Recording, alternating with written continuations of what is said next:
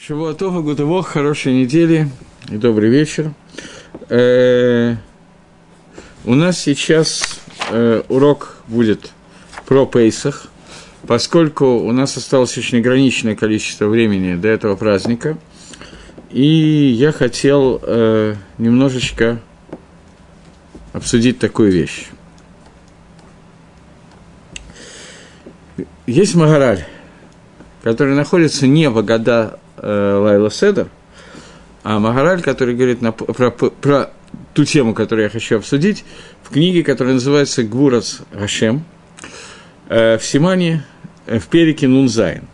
Магараль, который весь пришел соединить две, два понятия, которые даже при первом беглом прочтении видно, что как-то связаны с друг с другом, но без участия кого-то типа Магараля увидеть эту связь очень тяжело.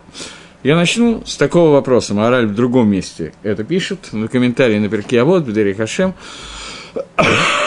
пишет Магараль, что э, есть Мишна в трактате Перкиавод, который задает вопрос, э, что у нас 22 урок по смыслу заповеди.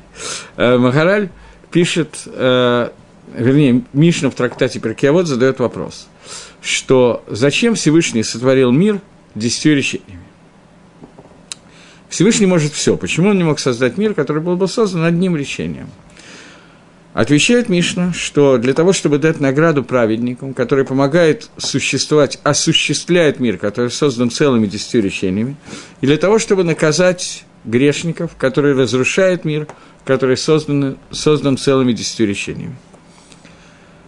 Задает вопрос Магараль, что Лихойра, на первый взгляд, эта Мишна совершенно непонятна.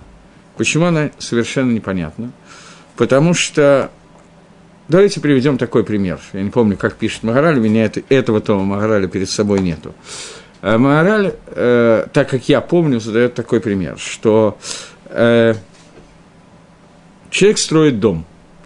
Дом можно построить за месяц, используя энное количество капиталовложений, например, 100 тысяч долларов.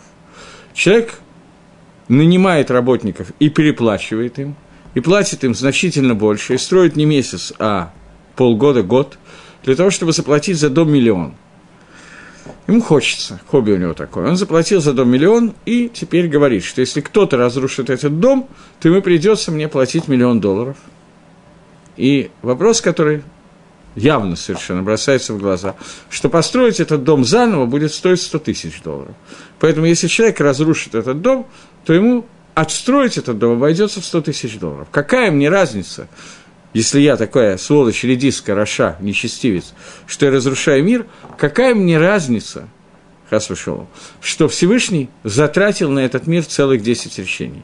Если этот мир можно создать одним решением, то, соответственно, наказание надо дать за то, что человек разрушает мир, который сделан одним решением – если человек осуществляет этот мир, он праведник, то ему нужно дать награду за то, что он дел, осуществляет этот мир такой, какой он есть. И не имеет никакого значения, сколько Всевышний потратил на строительство этого мира. Это вопрос задает Магараль. И ответ, который понятный, довольно ответ, который дает Магараль на этот вопрос, ответ, что мы видим, что Мишна в трактате Перкеевод не имеет в виду, что мир, который Всевышний мог бы сделать одним речением, будет точно тем же миром, который Всевышний создал за 10 решений. Мог бы Всевышний создать мир одним решением, но он сделал мир десятью решениями, это другой мир. И за этот мир наказание тому, кто его разрушает, это наказание за 10 решений, и награда тому, кто осуществляет, это награда за 10 решений. Это так объясняет Магараль. Теперь была такая история, пока понятно то, что я говорю, была такая история в жизни нашего общества – начиная с сотворения мира и до нас, когда были люди, которые попытались разрушить мир, который создан целыми десятью решениями, и этим людям Всевышний дал наказание за то, что они разрушали мир, который построен целыми десятью речениями. Я имею в виду сейчас десять казней, которые были в Египте. До того, как я начну объяснять, что пишет Магараль по поводу этих десяти казней, нужно заняться таки, таким моментом, который называется Галаха Пшута, обычная Галаха, которая говорит о том, что э, существует мицва, которая существует Лайла Седер. Я хочу подробно, может быть, даже 3-4 занятия уделить Пейсаху, до Пейсаха это сделать. И сегодня первое занятие. Поэтому я как бы забегаю вперед и говорю, что в Лайла Седер у нас есть очень много мицвод, которые делаются в Лайла Седер. Часть из них – заповеди Дарайса, часть из них – заповеди Драбоном. И я планирую бы из обсудить это более подробно. Но сейчас как как дома. Одна из заповедей Лайла Седер – это «Вейгат Таливанейха» – и расскажи своему сыну. Это надо делать именно ночью, не за день до этого, не день после этого. Есть митсва Сипур и Циат Мицраем, Сипур про выход из Египта, который нужно делать именно этой ночью. Теперь, в этом Сипуре про Циат Мицраем, Галоха Лемайса, мы выполняем митсву, даже когда мы говорим про Галахот Лайла Седер, когда мы говорим, что после Пейсаха нельзя, после Корбана нельзя кушать ничего, что как, когда кушается мацу, с какой стор, скоростью кушаем мацу. При всех этих галахических законах мы выполняем митсву и Свят Мицраем. Но существует как бы основной аспект Исиат Мицраем – это 10 казней, которые произошли в Египте. 10 казней, которые были в Египте, они казни, которые, из которых рождаются Широшей и Муна, корни понятия веры во Всевышнего. И праздник Пейсаха – это праздник эмуны во Всевышнего, раскрытие Творца. Если праздник Пурима, о котором мы говорили, это праздник, когда Всевышний раскрывается в совершенно закрытом виде, через гестер по ним, через сокрытие лица, то в Пейсах Всевышний открывает свое лицо много больше, чем мы можем себе представить. Полное раскрытие, ну, полное или почти, очень сильное раскрытие лица Всевышнего происходит в Пейсах. И этот месяц между Пурим и Пейсахом нам надо перейти от восприятия Всевышнего через сокрытие лица к подготовке к себя к раскрытию лица Всевышнего. Это раскрытие лица в первую очередь происходит через 10 казней.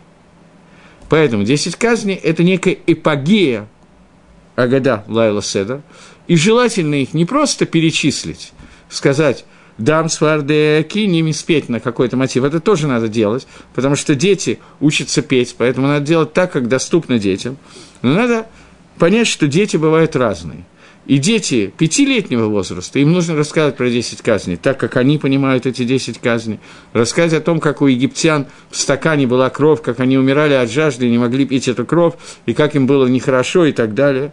Когда мы говорим о детях несколько более старшего возраста, бывают дети и 10-летнего, и 20, и 50-летнего возраста, и каждому из них есть митсва, лисаперец и от Мисраем, и каждому ребенку нужно рассказывать на доступном его уровне. Поэтому во многодетных семьях иногда это большая проблема. У меня такая проблема бывала. Что мне надо рассказать так, чтобы было интересно старшему ребенку и младшему ребенку. А разница между детьми может быть и 5, и 10, и 15, и 20 лет. И, соответственно, нужно рассказывать для разных детей по-разному – но Митсова и Агатта Ливанейха, икра этой Митсвы, это рассказать именно своим детям. Нету детей, рассказываешь кому-то другому. Нету никого, рассказываешь сам себе. И это надо рассказывать на том уровне, чтобы это было понятно тому, для кого идет рассказ, и в первую очередь самому рассказчику. Понятно, интересно, поучительно и так далее. Поэтому то, что я сейчас хочу сделать, я хочу остановиться на некоторых аспектах десяти казней. Понятно, что их очень много аспектов. Я остановлюсь на одном-двум аспектах, на которых останавливается Магараль, причем не на всех аспектах, которые останавливается Магараль здесь. Я подумаю, может быть, я и коснусь второго из них. Но Магараль делит как бы эту статью, Перекнут Зайн, на две части. Первая часть рассказывает о связи десяти казней с десятью речениями, которые создан мир.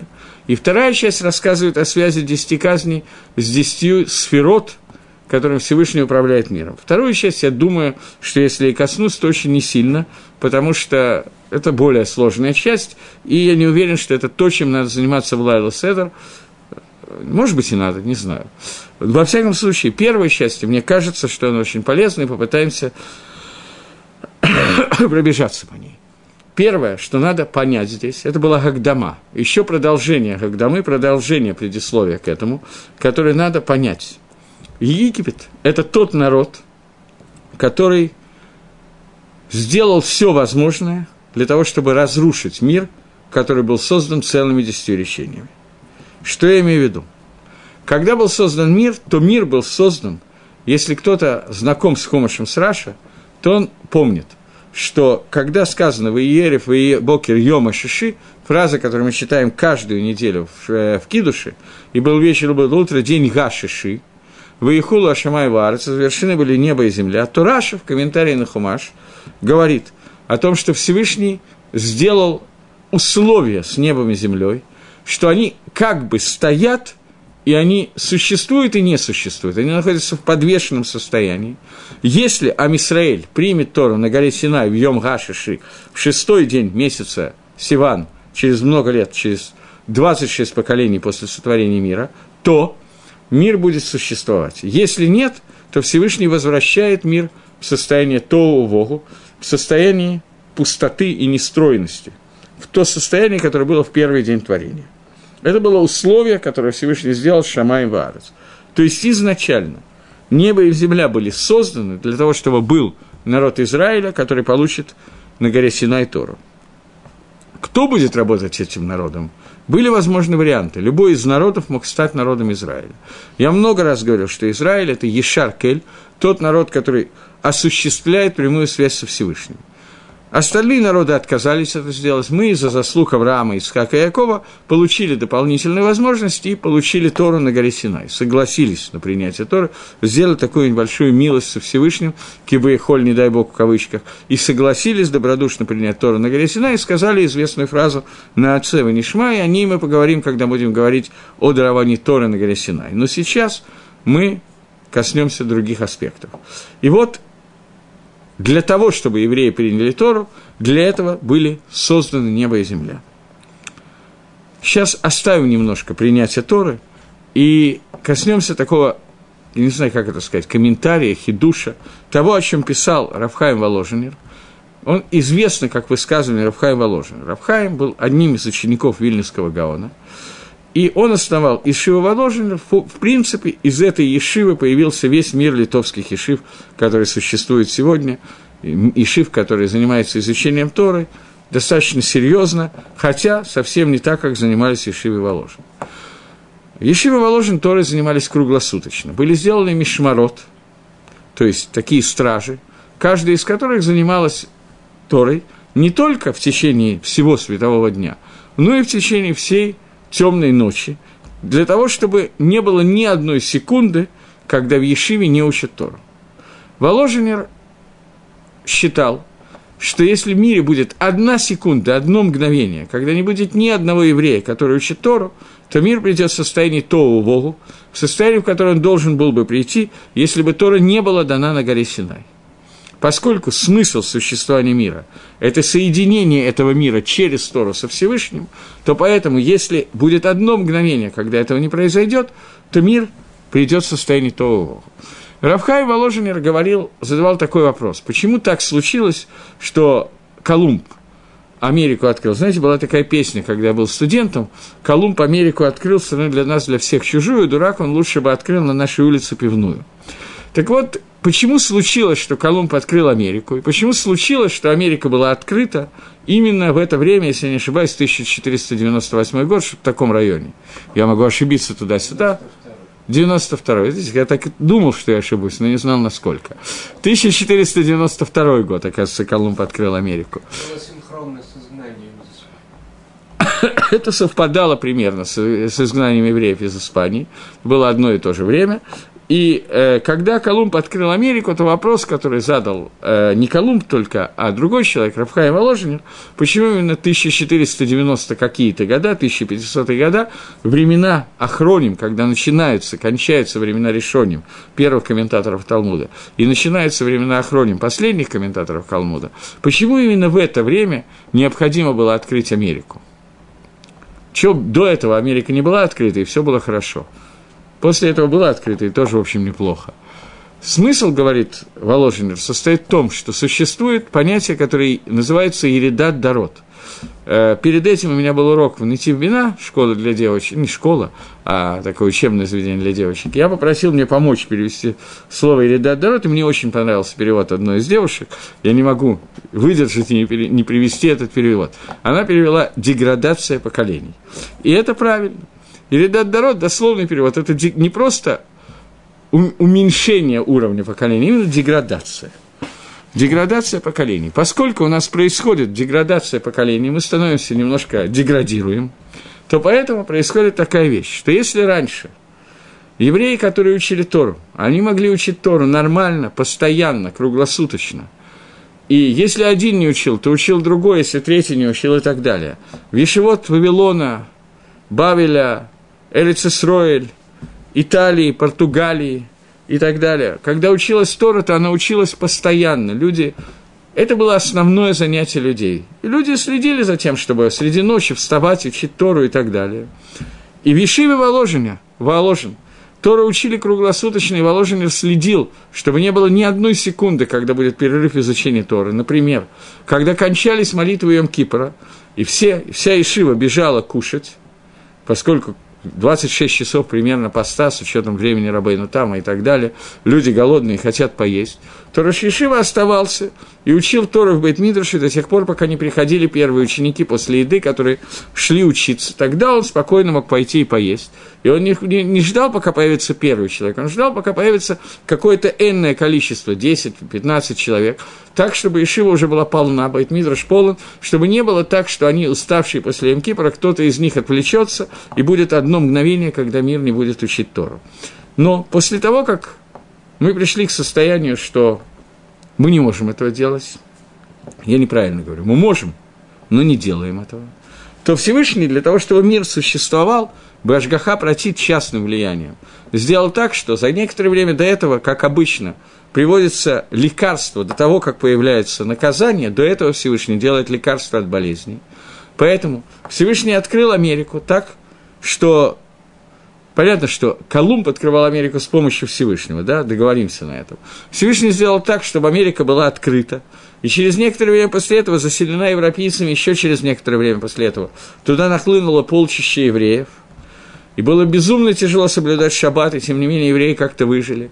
Раф Арон Котлер, один из людей, который основал там Ешиву уже в наше время, в прошлом веке, основал там Ешиву, Ешива Лейквуд, в которой сейчас учатся там 7 тысяч ешиботников, включая Колори и так далее, самая большая Ешива в мире, которая существует. Извините, с достаточно высоким уровнем изучения Торы. И теперь получается ситуация – что в то время, когда в Европе ночь, в Америке день, и наоборот. Поэтому, благодаря тому, что Тора появилась и тут, и там, то нету ни одного мгновения, когда Тора не учится в мире, несмотря на нашу деградацию и наше нежелание учиться так, как учили раньше. Еридат Дарот. И несмотря на это Еридат Дарот, Ракодыш Баругу Башгаха Протит накрутил это дело таким образом, что нету ни одного мгновения, чтобы Тора не изучалась в мире. Поэтому евреи есть в Австралии, в Америке. Э, был такой анекдот, совсем анекдот, это фраза из, э, из «Горе от ума», по-моему, Фамусова, где лучше, где нас нет, а где нас нет.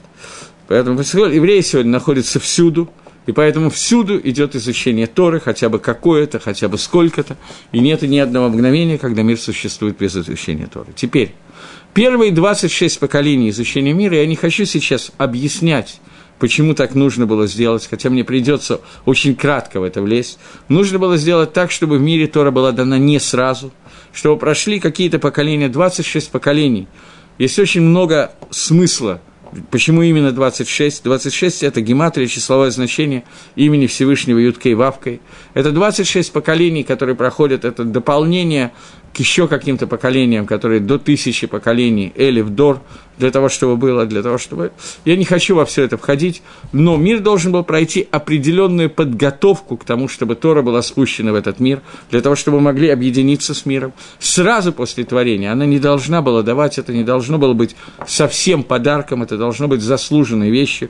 Для этого нужно было пройти в том числе рабство в Египте, и это один из уроков выхода из Египта евреев, которые мы, которые мы учим, и так далее. Но 26 поколений Всевышний дал скажем так, кредит существования мира, и мир существовал без до дарования Торы. Мир существовал по каким-то другим законам, атрибут, который руководил миром, это атрибут хесед, атрибут бесконечного добра, атрибут, который давал жизнь всему миру в кредит для того, чтобы Амисраэль получил Тору, и поэтому Шамай, Ваарец, небеса и земля были подвешены и находились в подвешенном состоянии для того, чтобы евреи получили Тору. И вот наступает момент, когда евреи должны выйти из Египта и получать Тору. Много лет назад – я впервые услышал, это даже не комментарии, а такое совершенно очевидная вещь, которая просто надо задуматься на секунду, чтобы знать это.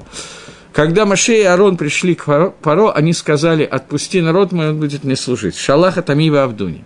Через некоторое время после этого сионисты взяли себе на вооружение лозунг Шалаха Тами, отпусти мой народ. Но они почему-то, в кавычках почему-то, забыли сказать заключительную часть фразы, которая является основной, в Авдуни – что надо отпустить народ, чтобы он мне служил. Потому что икор выхода из Египта – это служба Всевышнего на горе Синай, это дарование Торы. Выход из Египта для того, чтобы не получать Тору – это абсурд, который не имеет ни малейшего смысла в этом мире. Понятно. Все яцият Мисраем нужно для Матантойры. Весь Пейсах нужен для Шивота. И это очевидная вещь, но тем не менее это надо отметить. Так вот, когда Маше и Арон приходят к Паро, и говорят, Шалаха Тами, Коамар Хашем Шалаха Тами Авдуни, так сказал Всевышний, отпусти народ мой, он будет мне служить, то Фаро отвечает, что я не знаю никакого Всевышнего, и Амисраэль не отпущу. Что делает Паро, отказавшись отпустить Амисраэль? Он разрушает мир, который был создан целыми десятью речениями. И здесь выражается та фраза «Перке, а вот», которая говорит о том, что зачем мир создан с целыми десятью решениями, чтобы наказать грешников, которые разрушают мир, созданный целыми десятью решениями, и чтобы наградить праведников, которые дают миру возможность существовать, тому миру, который создан целыми десятью решениями. Поэтому Всевышний наводит 10 казней на египтян, каждая казнь, она идет макбиль, параллельно, она соответствует одному из речений, одному из маамарот, которыми был создан мир. И, я не знаю, я думаю, смотря на часы, что я не успею за один сегодняшний день провести всю Акбалу между всеми десятью речениями и, и, э, и десятью казнями, но начнем и будем обсуждать так, как Магараль э, объясняет эти десять решений и эти десять казней. Прежде всего, Магараль делает предисловие. До сих пор то, что я делал, это было предисловие к Магаралю – Теперь предисловие Магараля. Магараль делает предисловие, что по логике вещей нужно было, чтобы первое речение, первая казнь соответствовала первому речению, последнее – последнему. Но сделать это неверно и неправильно. Почему? Потому что каждая казнь должна быть более сильная, чем предыдущая. Иначе, если после сильной казни придет слабая, то человек не почувствует этого более сильного наказания. Это уже не будет казнью. То есть, например, если наказывать кого-то просто обычными клеточными ударами, то если первый удар сделать очень сильный, а следующий очень слабый, то второй удар почти это поглаживание, это массаж уже, это не, не наказание. Поэтому, когда мы говорим о наказании египтян, то наказание должно быть таким способом, чтобы во время этого наказания каждое следующее чувствовалось больше, чем предыдущее.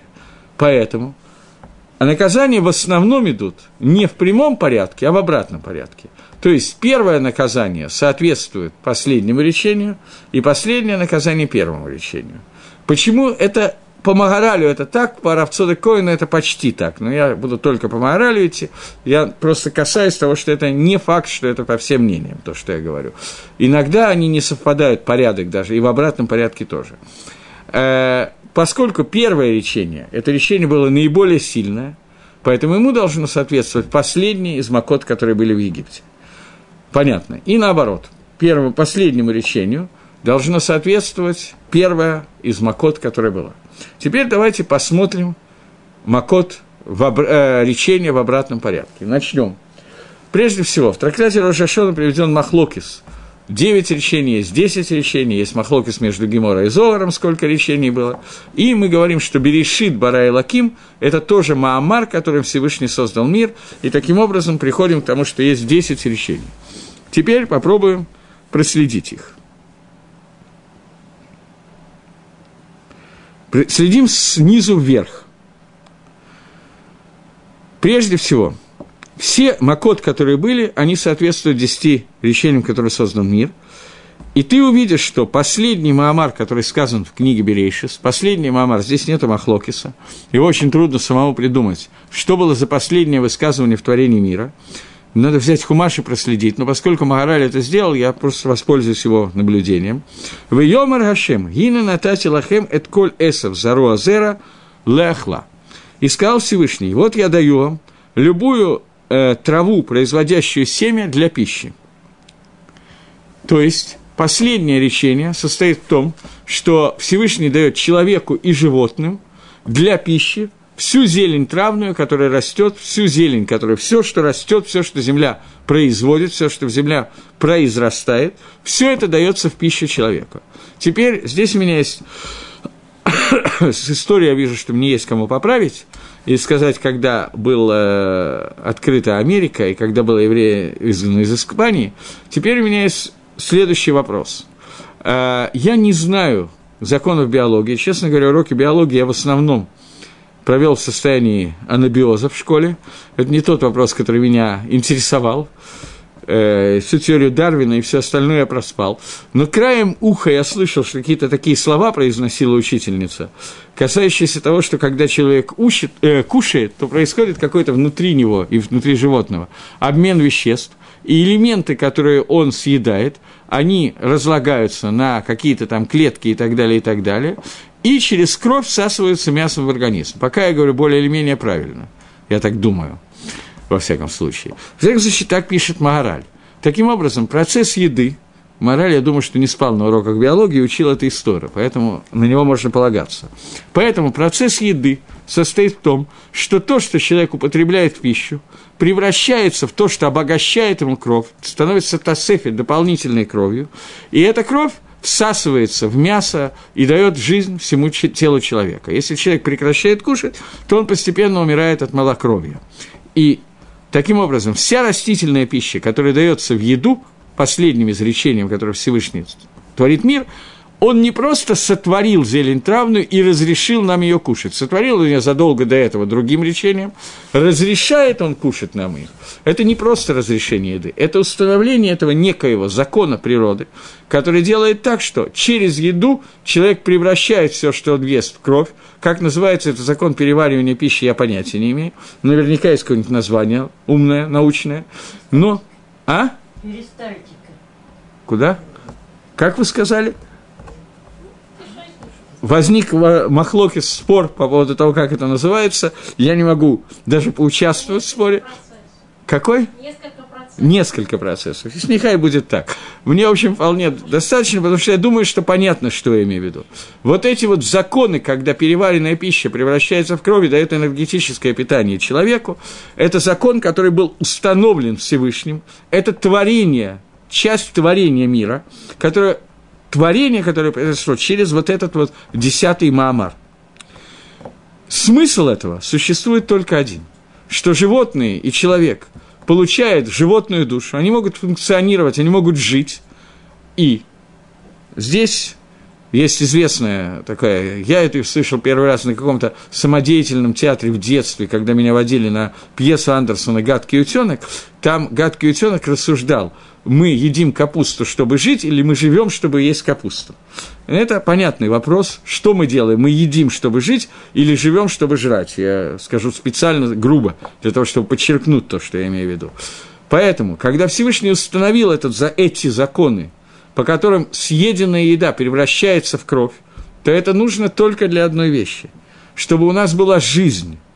И вот здесь начинается жизнь, а не наоборот – мы не живем, чтобы превратить все, что мы сожрали, в кровь, а мы превращаем все, что мы съели, в кровь, для того, чтобы у нас была жизнь.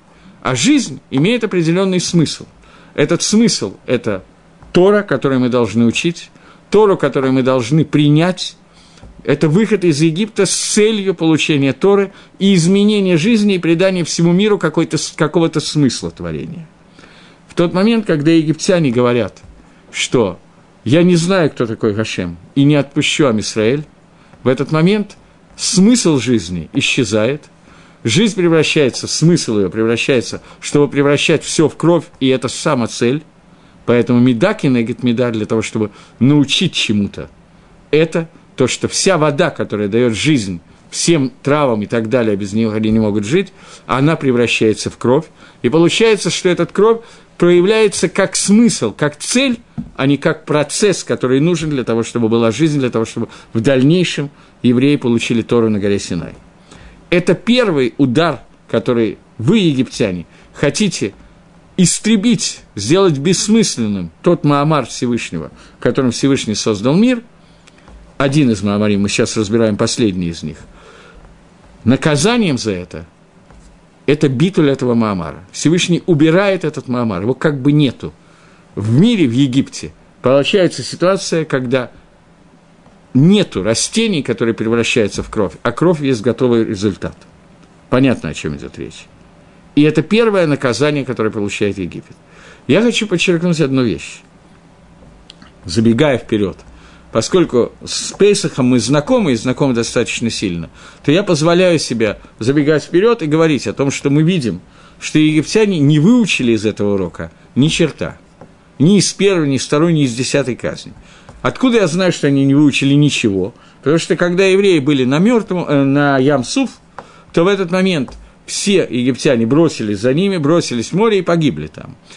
Египтяне не выучили из десяти казней ничего – но 10 казней даны Торой, для того, чтобы из них «да» выучили. Если не египтяне, то кто? Чтобы через интернет, слушая уроки, зачитывая кусочки Магараля, мы могли понять, для чего нужны 10 казней, и выучить это, и в Лайл Седр изложить это друг другу. И сказано, что если Кулану Хахамим, если все мы мудрецы, Кулану Навуним, то Митсва Алейн или Сапер Алисе от Мицраим, и, безусловно, Выучив какие-то уроки в Лайла Седер, десяти казней, мы выполняем Ламигадрин, и Сипор и Цет Мицраем. Не только это должно быть, понятно. Это одна из частей, которую я рассказываю. И таким образом, поняв, что происходит, когда происходят эти казни, мы начинаем понимать смысл творения мира и смысл от Мицраем, и смысл того, почему казней было 10, и чему пришла научить каждая казнь, и т.д. и т.п. Естественно, что я рассказываю далеко не все, что сказано о десяти казней, вы догадываетесь. Маленький аспект, который приводит Магараль, маленький. Итак, первая казнь пришла нам научить, что все, что дается человеку в еду, это дается для того, чтобы человек пришел в состояние получения Торы на горе Синай и установления связи с Творцом. И если это не сделано, то нет никакого смысла в законах перерабатывания пищи в кровь, поскольку кровь имеет смысл только как средство для того, чтобы началась настоящая жизнь, а это не есть жизнь сама по себе, просто чтобы мы не перепутали с определением, я не помню, чье это определение, Энгельса, по-моему, жизнь – это способ существования белковых тел, существенной части которой, или Ленин это сказал, существенной частью которого является обмен веществ. Так это, про это я могу сказать только о Зоханвей такая жизнь. Это не жизнь. Жизнь – это что-то другое, это вас обманули, Владимир Ильич. Теперь, поскольку египтяне превратили жизнь именно в это, то обмен веществ, который не имеет никакого смысла, был сделан Всевышним сразу же, хатпами, одноразово, и сразу же они получили готовый продукт – кровь. Это первое наказание, соответствующее последней э, казни – я не думаю, что все казни я буду разбирать настолько подробно, а может быть буду, поскольку Мораль пишет намного более кратко, я просто добавляю какие-то вещи, которые где-то вычитал и так далее, иначе мне кажется, что станет не совсем понятно. Некоторые части я буду читать то, что написал Мораль, поскольку это достаточно понятно, во-первых, и во-вторых, мне не особо есть чего добавить. Следующее. Вторая казнь а должна соответствовать второму с конца Маамара. Вот здесь вот начинается некоторое несоответствие порядкам, поскольку они не всегда должны соответствовать, как пишет Равцода Коин. Каждый раз есть какие-то причины, но в них мы входить не будем. Читаю Магараля. Секундочку.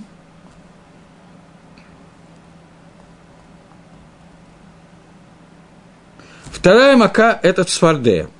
Цфардея соответствует Вы помните казнь Сфардея, которая заключается в том, что из э, этого самого, из реки выкид, выпрыгивает какая-то огромная сфардея. Что такое сфардея? На русском принято переводить жаба, совершенно не очевидно, что это именно это животное, но поскольку в современном языке это так переводится, то обычно на картинках тоже рисуется так же. Это какой-то вид шерица.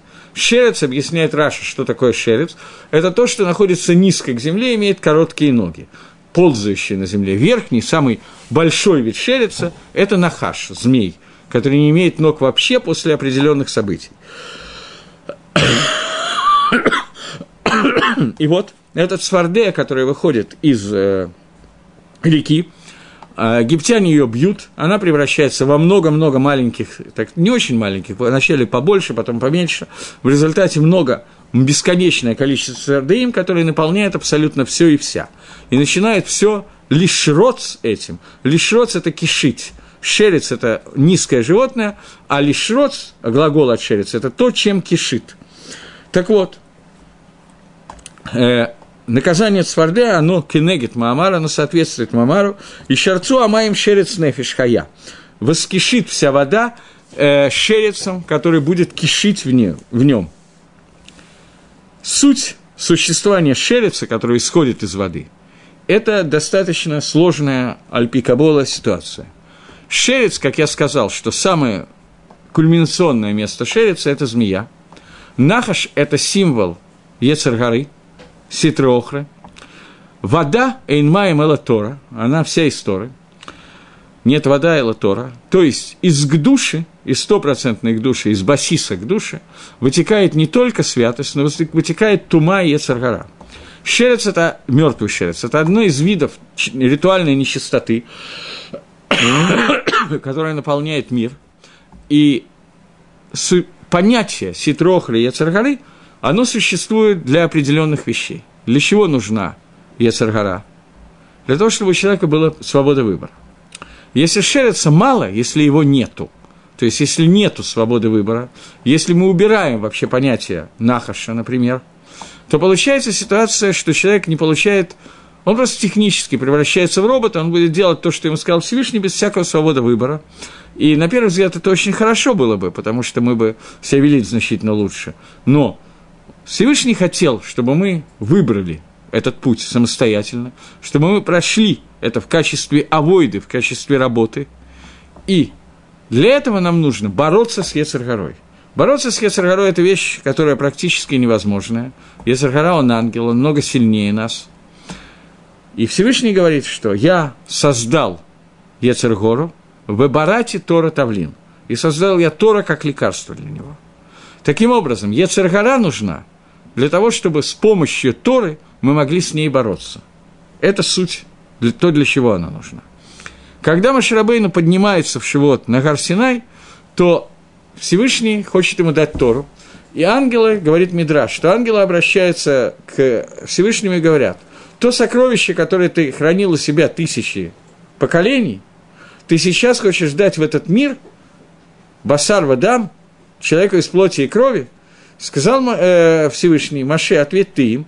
Маше сказал, я боюсь, они настолько более святы, чем я, что они просто сожгут меня дыханием своих уст. Сказал Всевышний, держись за престол славы и отвечай. Маше Рабейну ответил ангелам. Что написано в Торе? Анахи Гашева Лакейха Шерецаэтеха Берец Я Всевышний ваш Бог, который вывел вас из Египта. Он спросил ангелов, вы спускались в Египет, к Лумну, Мицраем, Ераттам? Какое Тора имеет к вам отношение? Сказано в Торе, кибет авиха в меха, почитай отца и мать. Клум аба вы имя яшлахем, у вас есть родители, Тора имеет к вам отношение. Написано лотигнов, не воруй. Написано лотинов, не прелюбодействуй. Клум ецергора ешбахем, у вас есть ецергора. Какое отношение к вам имеет Тора? Тора это имеет отношение к тому, кто находится в постоянной борьбе с Есаргорой. И Шерцу Гамаим – это символ Нахаша, символ Ецергора, который появляется в мире. Всевышний создает его для того, чтобы в мире существовала свобода выбора. Тора нужна с помощью Торы. Она нужна тому, у кого есть этот шерец. Теперь, что хотите вы, египтяне? Вы хотите, чтобы шерец существовал ради шерица. не ради того, чтобы с помощью Торы можно было его аннулировать, не для того, чтобы была авойда негит Ецаргары. Для вас Ецаргара – это существование само по себе, которое не связано с продолжением. Это бессмысленная часть мира. Поэтому кинегет э, в соответствии фразы «Ишерцу Амаем» появляется свардея, которая заполняет весь Египет, и которая, с которой невозможно ничего сделать. Невозможно жить, нет никакого смысла – это меда кинегит вида, то, что вы, египтяне, хотели, то вы и получаете. И фараон просит Маше, чтобы он молился, и жабы уходят. Э, вру. Не совсем так. Окей, неважно. Пока он еще не просит. И вот жабы исчезают, свардея исчезает. То есть, дается еще одна попытка показать нам, что еще одна часть этого мира, еще одно речение этого мира, оно существует для того, чтобы мир пришел к нужным для своей цели существования. Понятно. Изменение природы этого мира приводит к тому, что мир становится бессмысленным. Третья мака – киним. Я так боюсь, что на этой маке нам придется сегодня остановиться. Киним, вши. Обычно, когда рассказываешь про эту маку, начинаешь чесаться. Но это связано просто с самогипнозом, естественно.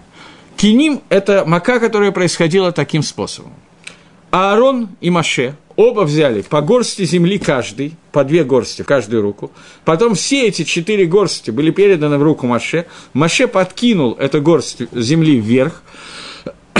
Ветер на нее подул, и она превратилась в киним, которые были разнесены по всему Египту. И весь Египет стал чесаться во всех местах, где только можно. И жрецы фараона не могли создать ничего подобного, и сказали, в это первый раз звучит фраза «Эцба и Лакимхи» – это перст Всевышнего. То есть это наказание, если Сфардея и Дам, они думали, что это можно сделать каким-то другим способом, то здесь они сказали, что это Эцба и Лаким, без Всевышнего это сделать нельзя, я не буду входить, почему это так. Это казнь, но это третья из казней, которая привела к первому пониманию египтян – что существует Всевышний, который управляет небом и землей. Теперь, какому высказыванию Тора она соответствует, какому Маамару, и который Всевышний создал мир, соответствует Киним? Я думаю, что вы уже сами поняли, но тем не менее. Э, сейчас, чтобы дословно процитировать. Э, Якву Гамай Ватиреа и Баша – соберутся воды, которые под пространство в одно место, и появится Ебаша. Ебаша – это суша. Афар – это Ебаша, суша. Суша – это место, на котором заселенное, на котором возможно жить человеку. Человек не может жить в воде и под водой, если он не ихтиандр. А ихтиандр, он как бы не является целью создания мира, как мы заметили. И даже у Беляева он недолго мучилась старушка. И поэтому основное место жительства, единственное место, где может жить человек, это Афар, Ебаша.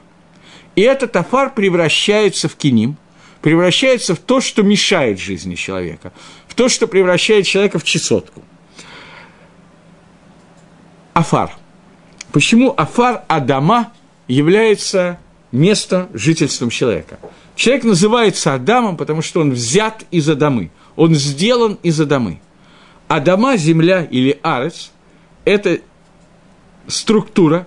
Эрец происходит от слова ларуц – бежать, или от слова руце – хотеть, это одно и то же слово. Бежать – это бежать к выполнению своего желания суть Эрец, земли, это то, что она бежит, находится в постоянном движении, я не имею в виду, что она крутится вокруг своей оси, хотя это тоже, она постоянно движется, она постоянно стремится к исполнению воли Творца. То есть, цель творения Земли, Адамы или Арец, это то место, которое стремится к выполнению воли Всевышнего. Из Земли, из Адамы взят Адам, аббревиатура которого состоит из трех букв – Алиф Далет Мем, Адам Давид Машех. Адам – это первый человек, который создан для того, чтобы заселить эту землю. Давид – это человек, который создан, чтобы на, этом, на этой земле появился храм Всевышнего. И Машех, который создан для того, чтобы привести землю к своему конечному результату, к третьему храму. Таким образом, суть Адама и Адамы – это быть заселенным человеком в смысле нормальной жизни. Жизни для строительства храма, для строительства третьего храма, для привода в мир Машеха. То есть для приведения мира в состояние то, для которого он создан. Это суть Ибаши, это суть Афара. На воде жить нельзя. Вода создана для другого, может быть, мы еще успеем на эту тему поговорить. Но Ебаша, суть, суша, она создана именно для этого. Теперь, что происходит в тот момент, когда египтяне не дают еврею подойти к ситуации, когда мир приводит, приходит к нужному состоянию, не дают еще одному Маамару осуществиться и иметь смысл существования мира, то есть дарование Торы на горе Синай, чтобы Ебаша пришла, земля пришла к состоянию Адамы, Ариф в состоянии Ларуц к исполнению воли Всевышнего, что в этот момент приводится? Меда кинегет Меда, Афар превращается в место, место для жизни и место для того, чтобы стремиться к исполнению, исполнять волю Творца, место авойды, Афар превращается в киним. Киним – это, я не знаю, вши на русском. Это то, что мешает жизни, а не то, что создает жизнь. Ровно обратное. И это последний из казней, из первых трех казней, которое происходит, после которого египтяне начинают что-то видеть, но нам с вами нужно понять одну вещь. Лымайса, на самом деле, египтяне не вынесли из этих десяти казней ничего. Они пошли за евреями и утонули в волнах моря, и вынести должны мы с вами, для чего эти казни нужны. То есть, связь между Маамарим, которыми создан мир, и Асарамакот, это нужно для Амисраэля, а не для Амицраема. Потому что мы должны принять Тору, мы должны быть теми, кто постоянно занимается Торой и следит за тем, чтобы не было секунды в мире без изучения Торы и без исполнения митцвот. Потому что одно мгновение, и остановись мгновение, ты прекрасно. Понятно, о чем идет речь. Поэтому нам нужно увидеть вот эту вот связь, о которой мы сейчас говорим. И это то, что раскрылось евреев во время казни Киним – Египтяне увидели что-то и помогли, были инструментом для того, чтобы Амисраэль это понял. Но вы прекрасно знаете, что среди Амисраэля поняли это далеко не все находящиеся в Египте. Мы знаем, что из находящихся в Египте вышли из Египта по одному комментарию одна пятая всех евреев, по другому комментарию одна пятидесятая всех евреев. То есть, одна пятая – это значит что вышло только 20%, 80% умерло, поскольку они не выучили то, что надо выучить из 10 казней. По другому комментарию, 1 50 даже в проценты тяжело перевести. Совсем плохо. Но при этом были народы мира, которые, да, вынесли что-то оттуда. И это Эрифрав, которые приняли Гиюр и вышли сами Израилем из Египта. Часть из них было бы очень хорошо, если бы не вышло – они сделали самые большие беды, которые были в Израиле. Часть из них было очень хорошо и правильно, что вышло. В зависимости от той мадреги, от того уровня, который мы смогли получить, стоя на горе Сина и так далее. Двинемся дальше. Пока мы разобрали только три казни. Четвертая казнь, которая упомянута, это казнь нашествия диких зверей. Эриф, Руф. Когда звери, которые вышли из джунглей и набросились на Египет, и Мидраж говорит, что не было ни одного животного, которое бы не пришло в Египет во время этой казни. Даже те животные, которые упомянуты как совершенно не умеющиеся двигать, основ, двигаться, основная разница между животными и растениями, то, что растения не могут двигаться, а животные могут двигаться. Между растениями и животными есть промежуточная стадия, которая упомянута в Мишне, трактате Келем, где употреблено, упомянуто животное, которое пуповиной прирощено к земле, и оно не может передвигаться, оно питается из земли. Это какое-то очень зверское животное, которое убивает все и всех, кто к нему э, подойдет. Единственный способ его убить – это стрелой издалека перерубить пуповину, прострелить пуповину, отделить его от земли, и тогда оно умирает. Говорит Вильнюсский Гаон в комментарии Адерет Ильяху, что это животное тоже пришло в Египет во время казни Арева. То есть не было ни одного зверя, ни одного животного, птицы, млекопитающие, динозавры и так далее, я не знаю, кто там был, кто не был в это время, которые бы не пришли в Египет во время этой казни. Эта казнь соответствует Маамару соответствует высказывание э, «Тоци гарец нефиш хая» произведет земля э, душу живую, которая будет в мире. В этом Маамаре Хакодыш Барагу э, создает животных, и функция этих животных – это одна из, как любого элемента, из которого создан мир, функция животных в мире, она тоже привести какое-то раскрытие Всевышнего в, этот, в этом мире. Самое простое, на самых простых биологических основах. Животные нужны для того, чтобы поедать какое-то количество травы, поедать паразитов, поедать микробы и так далее. Потому что если всего этого не будет, то по законам природы все это набросится на человека, и человек не может существовать. А человек нужен, мы сами знаем, что уже для дарования Торы и получения Торы на коре Синай. Но существуют еще аспекты, для которых нужны животные, как хая. Например, жертвоприношение. Хай – это живое существо, у которого есть в отличие от растения, у которого нет души, у животного появляется животная душа. У человека добавляется к животной душе еще несколько уровней души. У животного есть только самая низкая, самый низкий уровень души, который называется нефиш. В терминах Тани нефиш бгемид, животная душа. И вот животные, которые существуют на уровне своей животной души, они созданы для того, чтобы посредством человека был осуществлен некоторый тикун, некоторое исправление этого животного мира. То есть каждое животное, в нем находятся какие-то искры святости, какие-то нацисот к душе, которые в количестве рейшпейхет или шинкаф нацисот разбросаны по всему миру со времени творения мира. И функции человека, принявшего Тору, то есть сам Израиля в этом мире, это соединить с, через эти искры материальный мир, например, животных, со Всевышним, чтобы они выполнили ту функцию, для которой они созданы. Например, функция какой-нибудь курочки рябы быть съеденной, не, не снести золотое яичко, только если она полная идиотка, она должна нести золотые яйца. Она должна нести обычные яйца, чтобы плодиться и размножаться, а ее надо зарезать, сделать шхиту, и она должна быть съедена за шабатным столом. Функция животных более высокого уровня – это быть принесенным в жертву в бейт Мигдаше, в храме, и соединиться с Творцом на очень высоком уровне и помочь соединить весь мир с Творцом. Если этих животных нету, то этого соединения достигнуть нельзя, и часть из этих искр святости, о которых я говорю, технически не может быть поднята и не может соединиться со Всевышним, и тогда весь мир становится не цельным, не полным – Потому что понятно, что не существует ни одного творения в этом мире, которое не будет когда-то реализовано полностью, потому что если оно не реализовано полностью на все сто процентов, то получается, что часть творения, созданная Всевышним, оно бессмысленно, и тогда Всевышний перестает быть всесильным и всемогущим. А этого не может быть, потому что не может быть никогда по определению.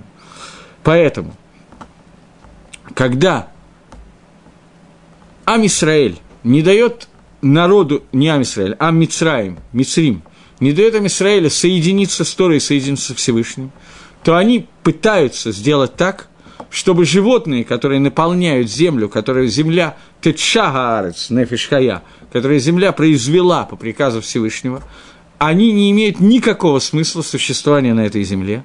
И поэтому в этой ситуации э, животные, которые наполняют землю, они имеют смысл – только как не, нечто пожирающее и, как мы уже говорили, жизнь, чтобы кушать. Поэтому что делает Всевышний? Всевышний убирает смысл этого Маамара, убирает меда кинегит меда для египтян, и на египтян набрасываются эти животные, поскольку больше никакого смысла в их существовании не остается. Это следующий таам, который произошел. И я вижу, что мы успеваем разобрать еще одну казнь, я так думаю, а может быть и нет. Нет, следующая казнь очень длинная, и я хочу на ней немножечко остановиться. Поэтому я не буду забегать вперед, это будет нечестно. И давайте сейчас подведем итоги тому, чему мы сказали. У меня остается всего 4 минуты, и это как раз время, необходимое для того, чтобы подбить бабки. Мы сказали, что Десять речений, которыми создан мир, были необходимы, потому что каждый из них раскрывает какой-то аспект этого мира. Каждая из них имеет смысл только когда они вместе соединяются, для того, чтобы Амисраиль получил Тору на горе Синай, и для того, чтобы теперь с помощью Торы, через Тору, было произведено соединение этого мира с Творцом, и без этого нет никакого смысла ни в одном из этих речений. Поэтому Мишна в трактате Перкеавод говорит, что Рашоим, которые разрушают мир, они получат по голове за каждое из этих десяти речений. Где это было в действии, то, о чем говорит Мишна в трактате Перкеавод, в Египте когда Паро вместе с египтянами не хотел отпустить народ Израиля для получения Торы, и для того, чтобы народ Израиля, получив Тору, соединил этот мир с Творцом и привел мир к тому, для чего он был создан. И это приведение произойдет через Адама, Давида, Машеха и так далее, как мы только что говорили.